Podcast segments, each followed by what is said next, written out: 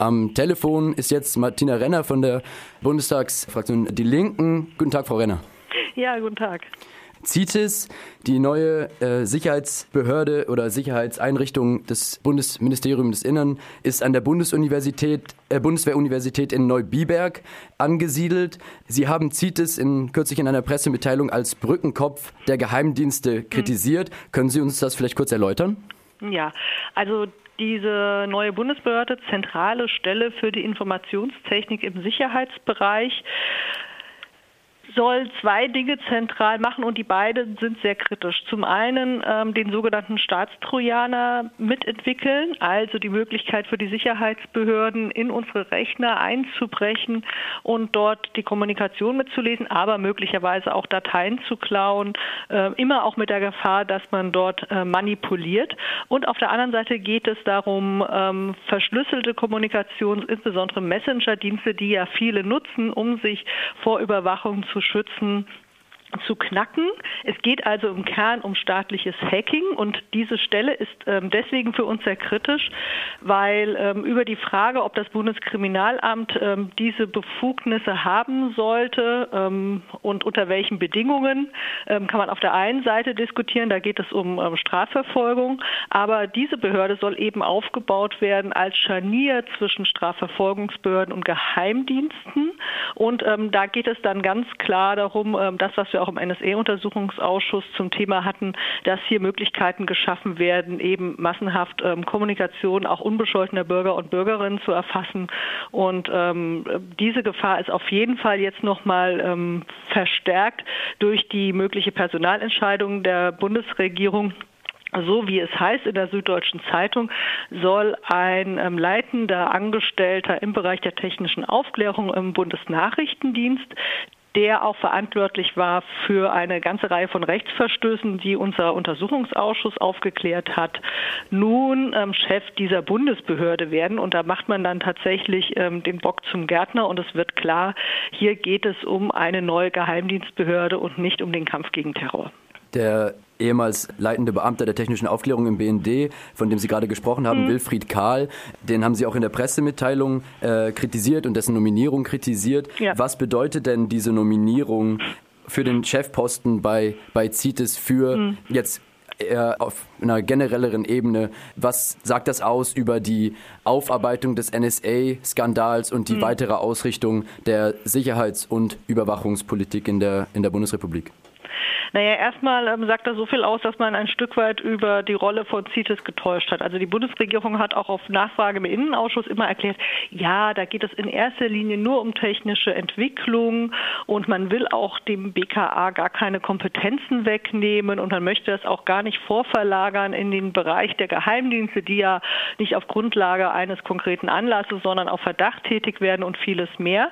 Ähm, aber wenn man jetzt ähm, jemand aus dem Bereich des Bundesnachrichtendienstes, der dort viele, viele Jahre mit Überwachungstechnik und Vorgängen befasst war, zu dessen Chef macht, wird ziemlich deutlich, um was es gehen soll, dass diese Behörde nämlich im Kern eine Geheimdienstangelegenheit ist, in der dann vielleicht auch die Polizei oder die Strafverfolgungsbehörden, Staatsanwaltschaften partizipieren, aber ähm, der BND hat die Hand drauf. Und dieser ähm, designierte Chef ähm, äh, Wilfried Kahl, äh, bei uns im Ausschuss hieß er immer WK als Zeuge, war eben beteiligt an den von uns untersuchten Kooperationen des Bundesnachrichtendienstes mit der NSE, in denen es darum ging, zum Beispiel bei der Deutschen Telekom illegal und unter Täuschung des Parlaments ans Kabel zu gehen in Frankfurt und die Daten abzusaugen. Und ähm, das heißt, er ist tatsächlich einer ähm, der Architekten dieser rechtswidrigen Zusammenarbeit.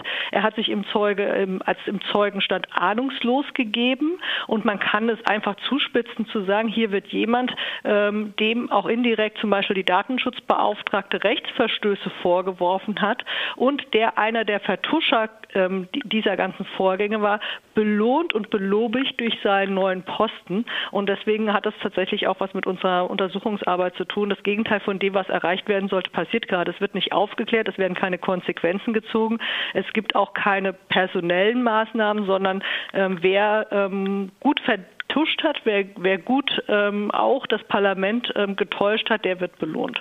Sie haben gerade von einer von einer Verzahnung und nicht ganz transparenten Überschneidung verschiedener Behörden, verschiedener mhm. Interessen äh, und Zuständigkeitsbereichen ähm, gesprochen. Jetzt wird die neue Behörde, jetzt wird CITES ja an der Bundeswehr-Universität in Neubiberg angesiedelt. Mhm. Und da wird jetzt, kommt ja auch schon eine relativ breite Kritik, wo gesagt wird, okay, da wird jetzt ein zivil-militärischer Sicherheits, äh, ein Sicherheitskomplex aufgebaut. Was sind die Gefahren, die Sie, hm. die Sie da sehen, dass da so ganz klar und ganz auch, auch örtlich ähm, da äh, genau die hm. Zuständigkeiten und die Interessenslage da äh, nicht ganz klar zu, zu sein scheinen.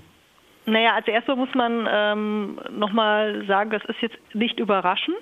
Ähm, der Bundesnachrichtendienst ist ein militärischer Geheimdienst. Er ist ähm, äh, eng mit der Bundeswehr verzahnt und ein Großteil der Beschäftigten im Bundesnachrichtendienst sind Soldaten.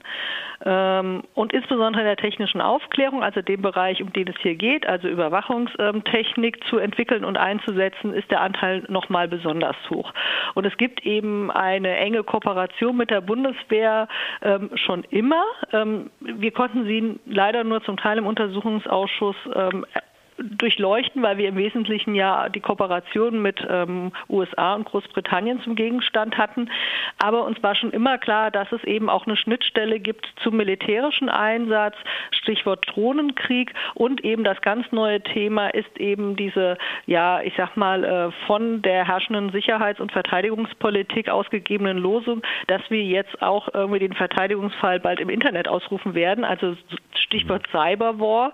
Und ähm, deswegen haben wir hier nicht nur mit äh, damit zu tun, dass wir eine unzulässige Zusammenarbeit haben zwischen Geheimdiensten und Polizei, die das Trennungsgebot unterläuft, das es ja gibt, sondern eben auch ganz klar einen militärischen Fokus. Und es gibt ein weiteres Problem, äh, wenn solche Institutionen bei der Bundeswehr angesiedelt werden oder Bundeswehr nahe. Es ist ja jetzt erstmal nur auf dem Campus der Bundeswehr-Universität, ähm, je weiter weg so etwas stattfindet, und das war auch schon beim BND bei der technischen Aufklärung das Problem, die ja in Pullach bei München sitzen, desto schlechter ist die parlamentarische Kontrolle.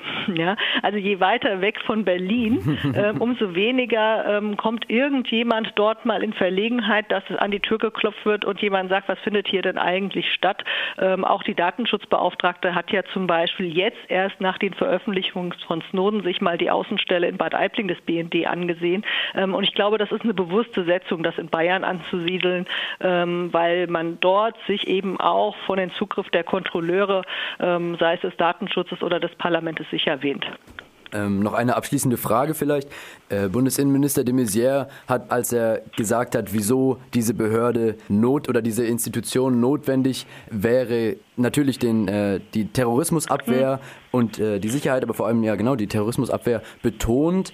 Jetzt sind Sie ja schon seit Jahren durch äh, Ihre, äh, Ihre Aufgabe im NSA-Untersuchungsausschuss hautnah äh, dran an den sicherheitspolitischen Entwicklungen und, die, und sehen wahrscheinlich dort auch die fortlaufenden Verschärfungen von staatlicher Überwachung, die ja. Sie gerade auch schon ähm, betont haben. Was denken Sie denn? Braucht es einen Paradigmenwechsel in dieser ganzen Debatte? Und wenn ja, wo geht es hin? So vielleicht ein, ein, ein, ein positive, eine positive ja. Aussicht oder ein, ein Gegenbeispiel, eine Alternative?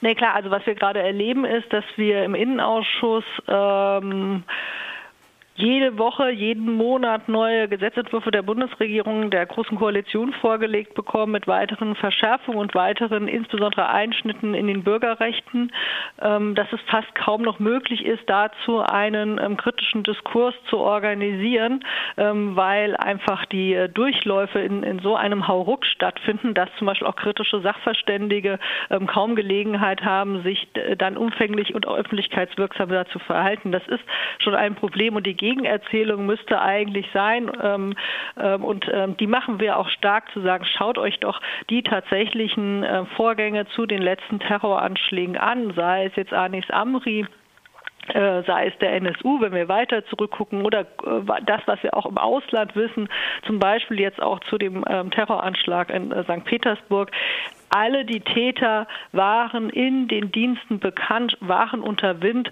waren umstellt von Spitzeln. Anis Amri ähm, hatte konkret Kontakt zu einem Polizeispitzel. Es gab Kenntnis zu Anschlagplänen, zu Vorhaben, Waffen zu beschaffen äh, und ähnliches mehr. Aber ähm, dort, wo Geheimdienste in diesem Vorfeld aktiv werden, ist immer wieder ein und dasselbe Problem. Diese wollen nicht den Terroranschlag verhindern, sondern sie wollen möglichst viele Informationen sammeln, ähm, möglichst viele exklusive Informationen, die sie nur haben und vielleicht nicht der Partnerdienst im Nachbarland. Und ähm, das führt dann regelmäßig dazu, dass nicht rechtzeitig im Bereich der Gefahrenabwehr interveniert wird.